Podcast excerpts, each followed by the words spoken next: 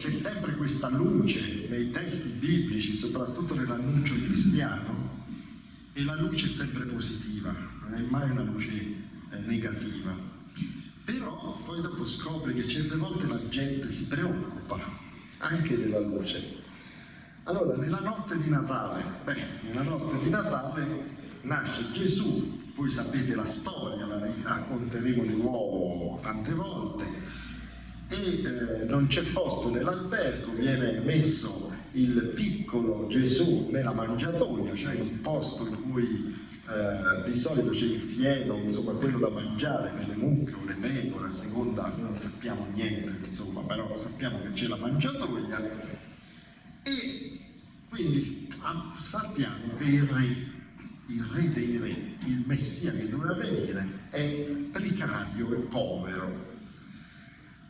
Capiamo che la, no, che la scena si svolge di notte quando compaiono i pastori. I pastori stanno nei campi, stanno lì di notte e a un certo punto viene detto che un angelo del Signore si presentò a loro e la gloria del Signore risplendé intorno a loro e furono presi da gran timore. Ma perché?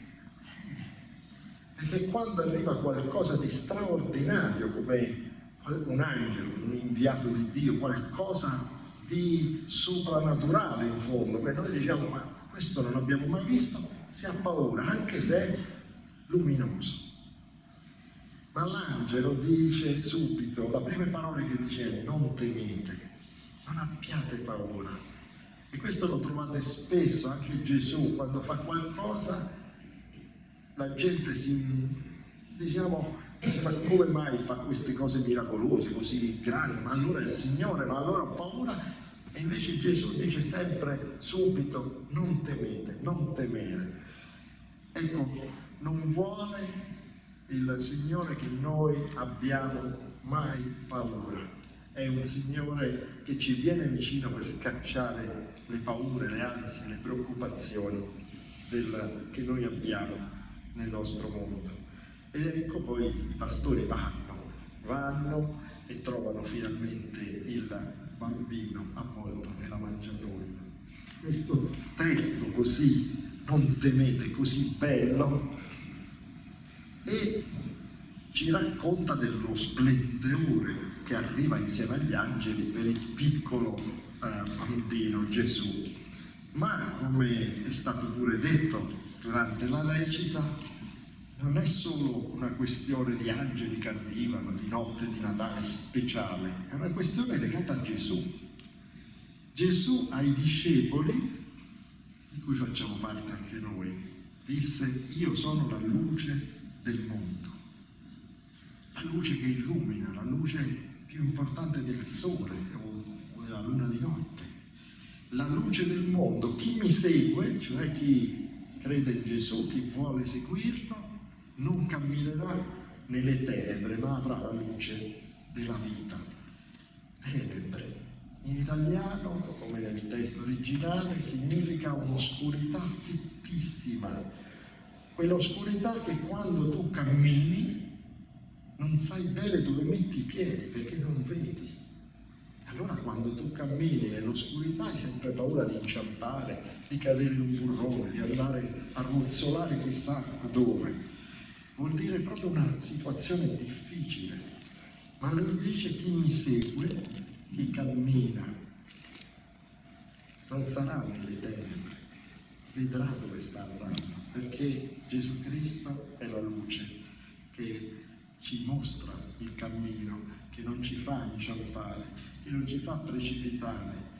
Ecco, non abbiamo dunque paura perché con Gesù Cristo vicino abbiamo chi ci guida, ci sostiene sempre. Le luci per gli altri, un puntino luminoso per gli altri, eh, ci hanno detto i nostri ragazzi e ragazze della scuola domenicale. Non è qualcosa di esagerato? Cioè, noi siamo piccoli, un po' incerti, a volte non sappiamo tante cose che dice se sapessi tutte le cose che servono, allora sì, potrei dare un aiuto a essere luminoso. Ma come facciamo? e come facciamo quando siamo piccoli e bambini. Perché è vero che noi siamo, siamo punti luminosi? Perché ce l'ha detto Gesù e perché è Gesù Cristo che lo rende possibile. Non perché noi siamo bravi o belli o forti o sappiamo tante cose, ma perché Lui ci fa essere luce. Lo dice ai discepoli di ieri e di oggi e quindi anche a noi. Voi siete la luce del mondo, dice. Però dice voi, eh, non solo uno, voi, tutti insieme. Coloro che seguono il Signore Gesù Cristo, che era la luce del mondo, diventano luce del mondo, tutti insieme, come la Chiesa di Gesù Cristo e dice non si accende una lampada per metterla sotto il recipiente, anzi la si mette sul candeliere per fare luce su tutti quelli che sono a casa. Così risplenda la vostra luce davanti agli esseri umani affinché vedano le vostre buone opere e glorificano il Padre vostro che è nei cieli. Che dice così? Dice siete la luce del mondo, ok?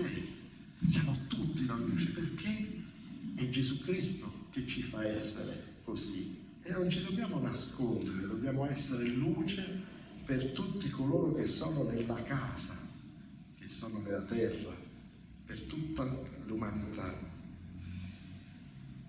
Perché siamo quelli che annunciano la buona notizia di Gesù Cristo e allora diventiamo luce, che scacciano la paura dai cuori degli altri, così siamo luce e tutte quelle cose belle e ci hanno detto i ragazzi là, nella recita.